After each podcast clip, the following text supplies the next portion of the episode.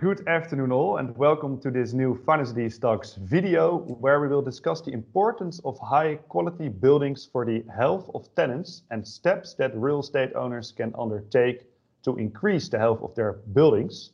Um, and we will do so with Juan Palacios. So welcome Juan, great that uh, you're here. Um, you're a postdoctoral researcher at uh, MIT and you have done a ton of interesting research about this topic. So I'm really excited to uh, talk about the topic with you. Um, so before we talked about how this appears to be quite an overlooked topic, health and buildings, and how there's quite a discrepancy between healthy and unhealthy buildings. So what would you consider a healthy building and what would you consider to be an unhealthy building?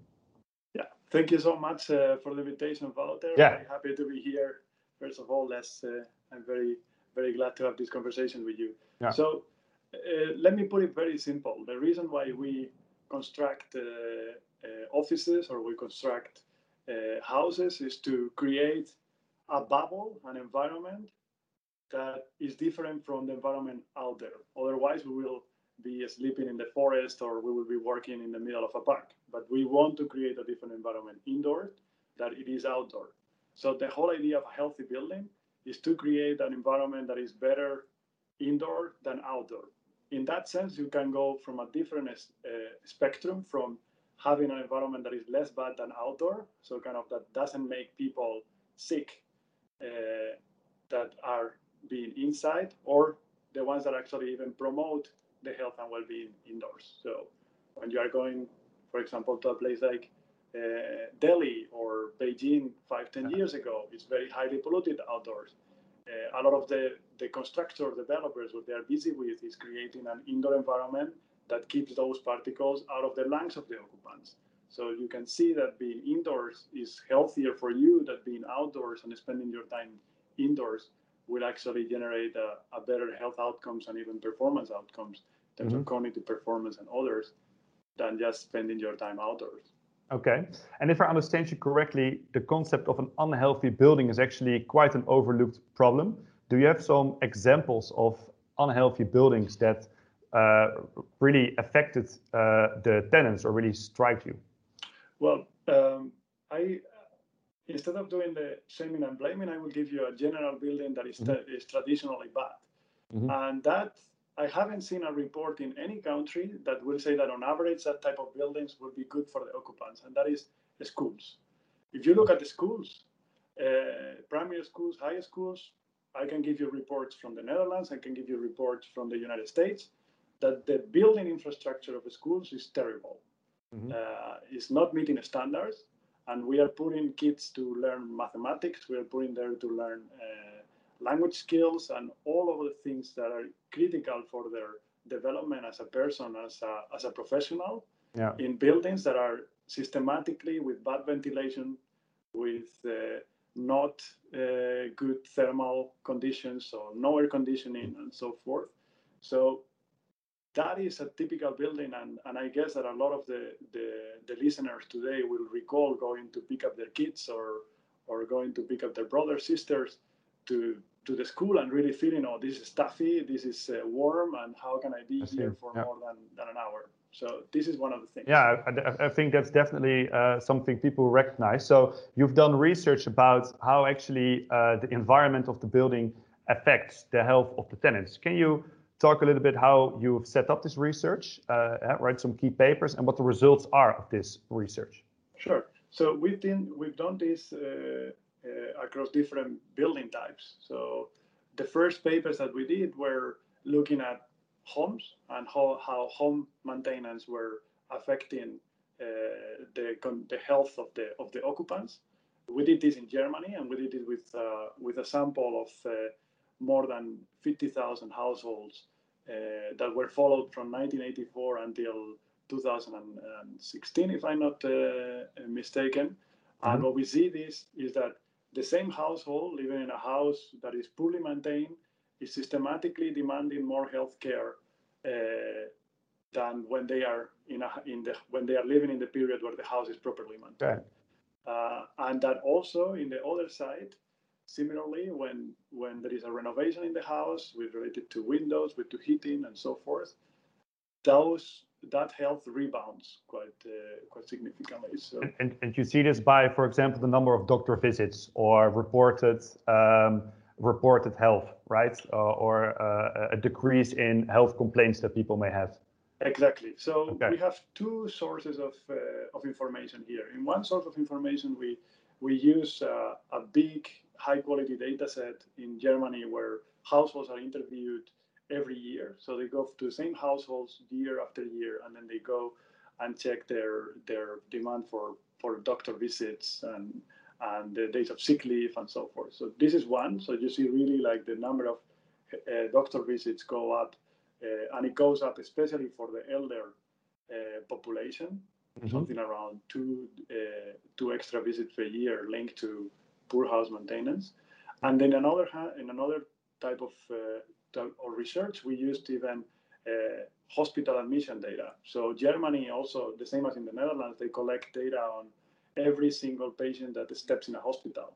So as soon as you step in a hospital, you generate a record that the CBS in the Netherlands or the National Statistical Office in, in Germany will put in a database and it will collect your age, your your place of residence, and and the, the, the reason why you are in the hospital. There are these codes, so whether they are cardiovascular, respiratory, and so forth.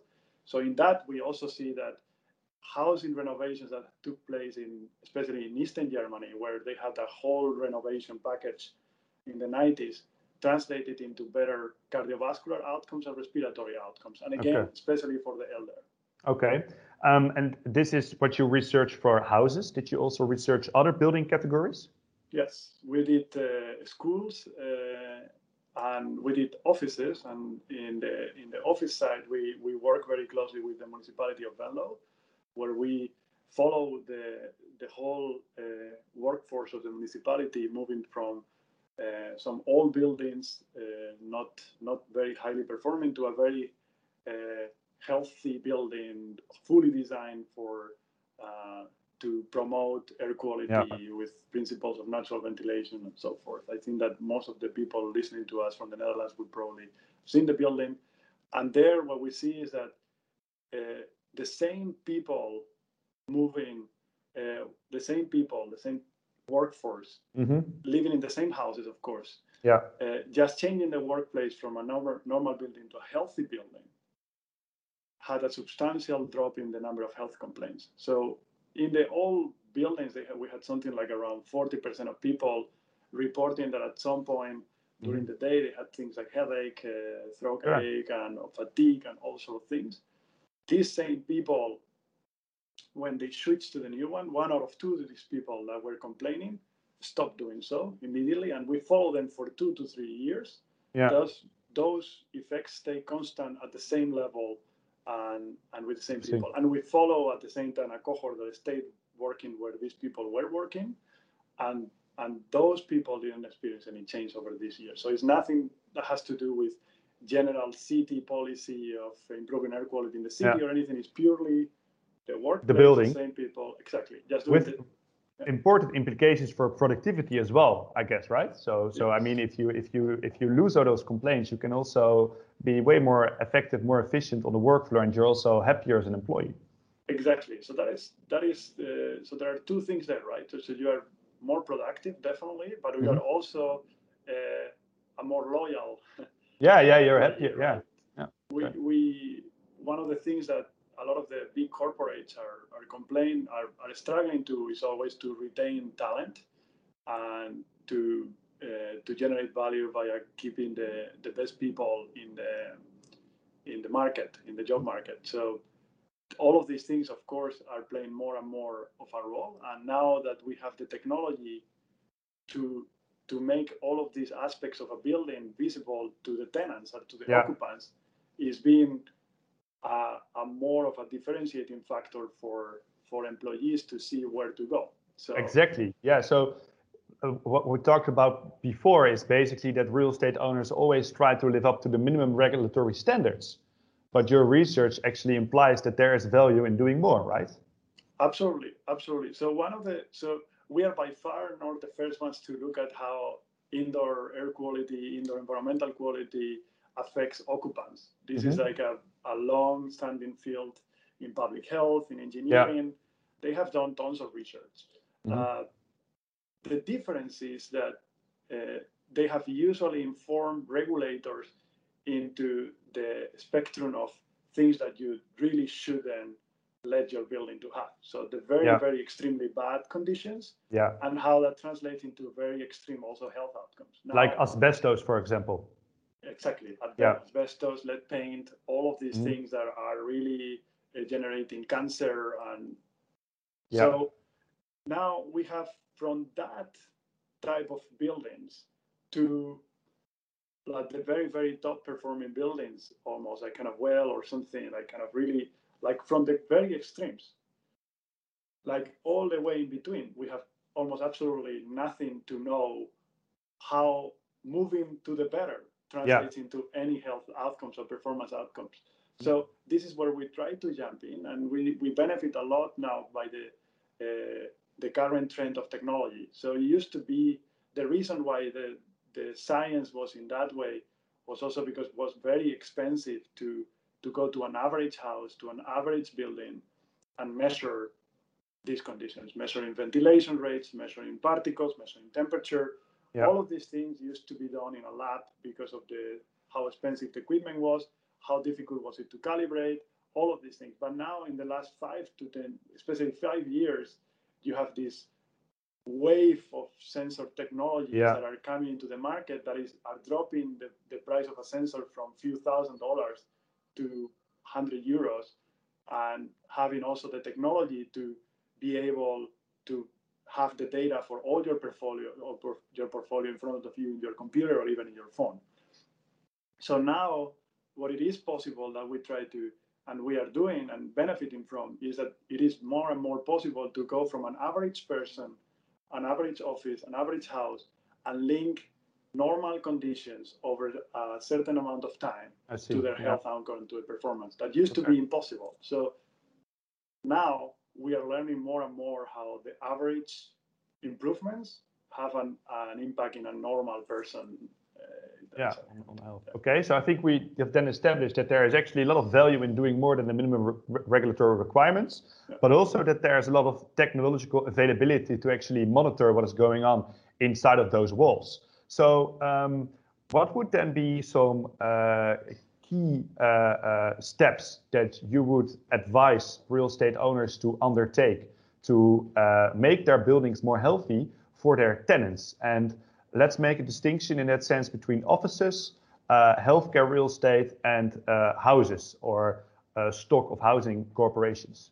Yeah, let's start with with the commercial, with the with the office side. Yeah. So one of the things that that uh, we are seeing more and more, and that's something that I guess that is going to be, uh, I, I'm strong believer that is going to be a, a, widespread move, is measure. In the same way that, that we are doing to build a research, I think that is now more and more possible for uh, for owners and for developers to do their own research in their own buildings. That means you have to stop stop looking at the indoor environment uh, in your in your building as a black hole. Yeah. You have the technology now to be able to measure the performance of spaces, and it's affordable, and it's actually being able, especially for uh, for developers, to assess in a very systematic way the performance of what you are producing. That mm-hmm. used to be impossible, and you used to be able to only do so by relying on occupant surveys that happen eventually and so forth. Now it is very, very much uh, possible to measure things like uh, CO2, that is uh, a, a, good measure of ventilation, temperatures, yes, mm. particles, uh, VOCs I would not recommend yet, but you also have the possibility to do so. So you have a lot of things that you can measure on a minute by minute basis. So you can yep. really see your portfolio uh, from that point. Second of all, for especially for, I will go to the healthcare. The healthcare sector. The good thing of the healthcare sector is that they don't have the the the problem of not being the uh, the managers of the people that are in those buildings mm-hmm. to a large mm-hmm. extent. So you have a, a, quite some alignment of incentives and also a quite some alignment of data and so forth to really evaluate the condition, the impact of the conditions uh, of your buildings on the people that you are really producing to. And also, one of the things that you have with healthcare, like with nursery homes, for example, right? Like you have now more and more uh, a trend in places like the Netherlands of increasing the amount of assisted living, assisted living houses where we will host a lot of our elder population for so, a longer period of time rather than yeah yeah exactly uh, so those people are also their health is quite sensitive. It's way more sensitive than, than an adult. So mm-hmm. any problems will have a visible healthcare demand implications. So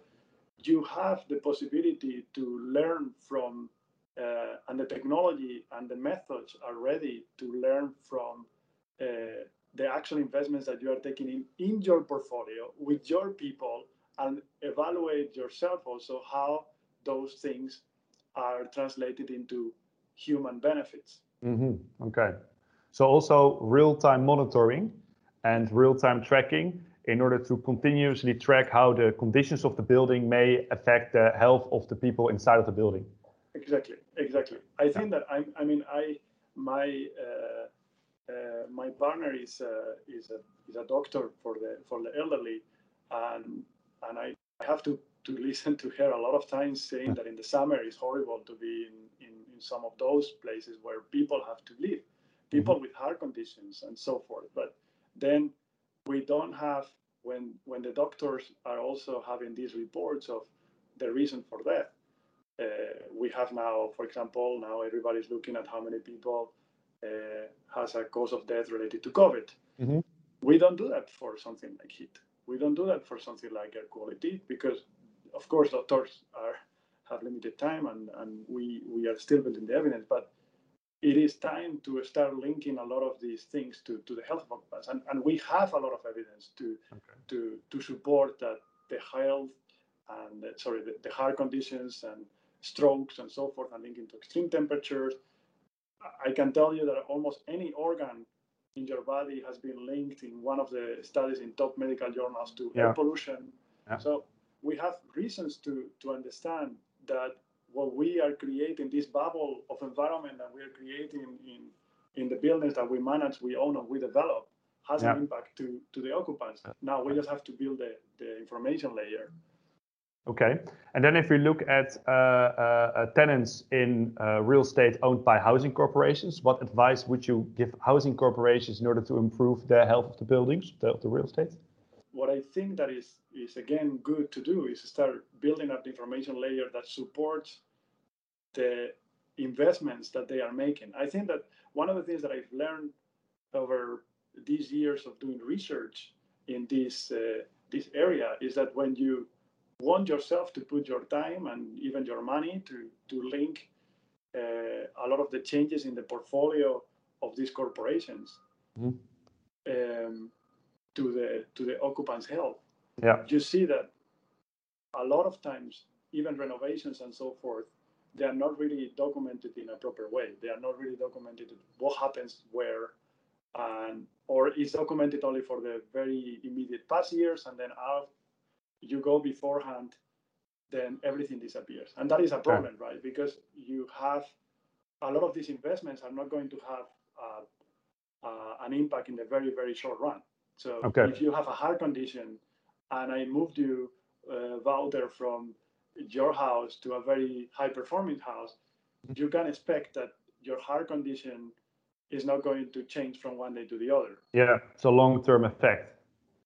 Exactly. Yeah. So if you only collect data for two years and then delete it from the previous two years and so forth, you know that all of the returns in health that you will measure are invisible to you because you mm-hmm. cannot you don't wait long enough to uh, support your decisions yeah and i think that in a lot of these uh, there is a, a, kind of like a gold mine for a lot of these housing corporations because at this moment they are somehow detached from a lot of the health policies of a lot of countries even mm-hmm. though they are critical for good health outcomes in a lot of countries. Yeah.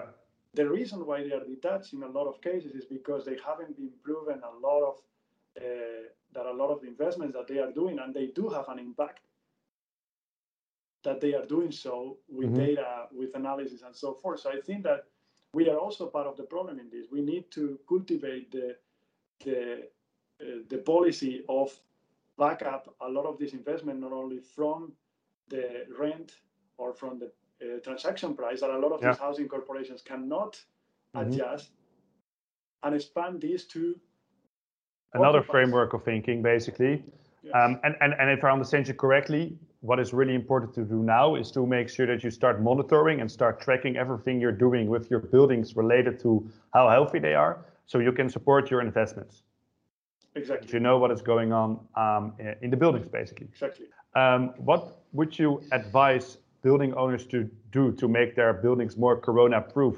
related to what we just talked about healthy buildings. Yeah. So i will give a little bit of uh, uh, i will start a little bit with the um, with the, what the epidemiologists are saying and what the, the doctors are saying. So kind of the the key thing for for covid is that is, a, is an airborne disease mm-hmm. uh, virus. Uh, so something like keeping the airflows in your uh, buildings clean of virus is the key for your tenants not to get infected. Mm-hmm. That means if you have, uh, as soon as you have someone that is infected in, in the building, the more air circulation that you have in your building, the less likely is that he will infect the others. Yeah. That's from the building. Of course, you have all of the policies that are by all of the national governments of disinfecting, mask, and uh, some government masks, some others. So, so together with all of these, for the building owner perspective, ventilation is the key thing to mm-hmm. to to look at and to to optimize. Okay. Now, this is also not nothing new. Uh, this is something that basically COVID is just raising awareness of the relevance of ventilation. Mm, yeah. That is, it is nothing that it is nothing new, right? It's nothing yeah, that yeah, yeah, we are learning that ventilation is important. We are learning that low levels of CO2 is important. We knew that. Now, what we are learning is is the the new stakes of that uh, of that strategy. It used to be that uh, ventilate good ventilation and uh, a well ventilated room was a nice to have, and that some people will complain about these headaches when when they were not uh, being a ventilated room. But yeah. now we know that on top of that, the transmission of virus are, are much higher. Okay. So the urgency is higher basically to make sure that your installations are well maintained, for example, uh, uh, and, and, to make sure that the overall uh, ventilation and circulation of air in your building is up to date. Is up to date, and for that again, the question is, do you even know what is mm-hmm. the ventilation rates in, in the houses that you manage? Yeah, yeah. So it starts with measuring what we just talked about with with uh, uh, knowing what's going on in your building portfolio. Exactly. I will give you an example also how also how if you were doing things correctly before COVID, mm-hmm. you are almost covered for for the post-COVID period. Yeah. Um, if you look at a lot of the the building standards for uh, for from the major engineering and major agencies in the world. Like mm. ASHRAE is one of the bigger, biggest ones here in the uh, in the United States. They usually say around 1,000 ppm is uh, is a good level of CO2 indoors. Yeah. Uh, it's a good target, and that's what most of the industry is is looking at. And going beyond that is going to be beneficial, but they don't uh, have a strong opinion about that. There are mm. research going if you go beyond that, like uh, research from Harvard that that will have uh, benefits. Okay. Yeah. We can start the discussion about whether with COVID that will be 900 or, or 950. So these marginal changes in, in the ventilation rates. Now, if you compare now, uh, you look at ventilation rates in places like schools.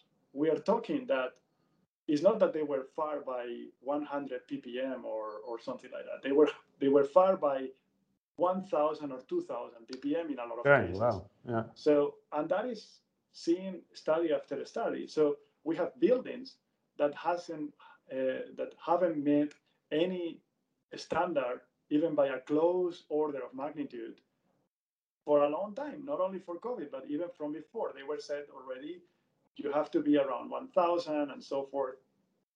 All of those, they were double, triple of the level that they were on average on a regular day. They were in that. So, and they were having consequences that we uh, par- partly map. Now, what happens is that they have consequences that are very serious and in a very short term.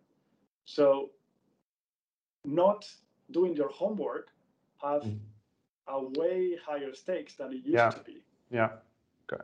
But the recommendations, if you see what a lot of the building managers are saying, they are not changing a lot of the standards in terms of, of that. Of course, they are now busy also talking with about UV light and other things that are kind of even on top more of a, a protective measure.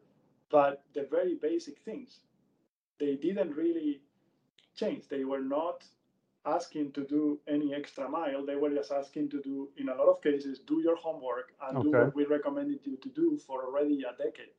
Okay, so so so basically, uh, the, the, urgency has increased, and maybe this is an opportunity to say, okay, now we really need to start monitoring what is going on inside our buildings, and we really need to uh, make sure that we act when the conclusion is that uh, the ventilation level is not up to date uh, and the ppm levels are too high, what you just said, I understand you. Exactly. So we can also frame this as a chance, basically, I yeah, think. It's, a, it's changing awareness. Okay. Um, so uh, uh, moving forward, right, uh, uh you're continuously researching this topic. Where do you think the research will move towards? What do you think the future of the research will be in this area? Well, I think that the uh, the, the research in this area will keep benefiting more and more from from improvements in in availability and affordability of sensing technology. Mm-hmm. And uh, what I see more and more is also collaborations between researchers, uh, building owners, and, and, corporations to do these things together, these evaluations. So that that is a good thing. Yeah. One of the things is that I, of course, one of the like now we have the the global uh, stressor of COVID. Mm-hmm. The next one that is already here and that we are now not talking as much as we, we usually do is climate change. Mm-hmm. So a lot of the the problems and a lot of the the health issues that are already uh, uh, discovered by the health science, but we need to know more about what does it mean for a regular portfolio is is temperatures and extreme temperatures. And I think yeah. that the Netherlands is a very good uh, example always when it comes to climate change, but this time it's not only from flood risk, but also from temperatures. I think that I lived there for four years. Yeah. And year after year, I could see that the amount of days that are terribly warm, warm are increasing.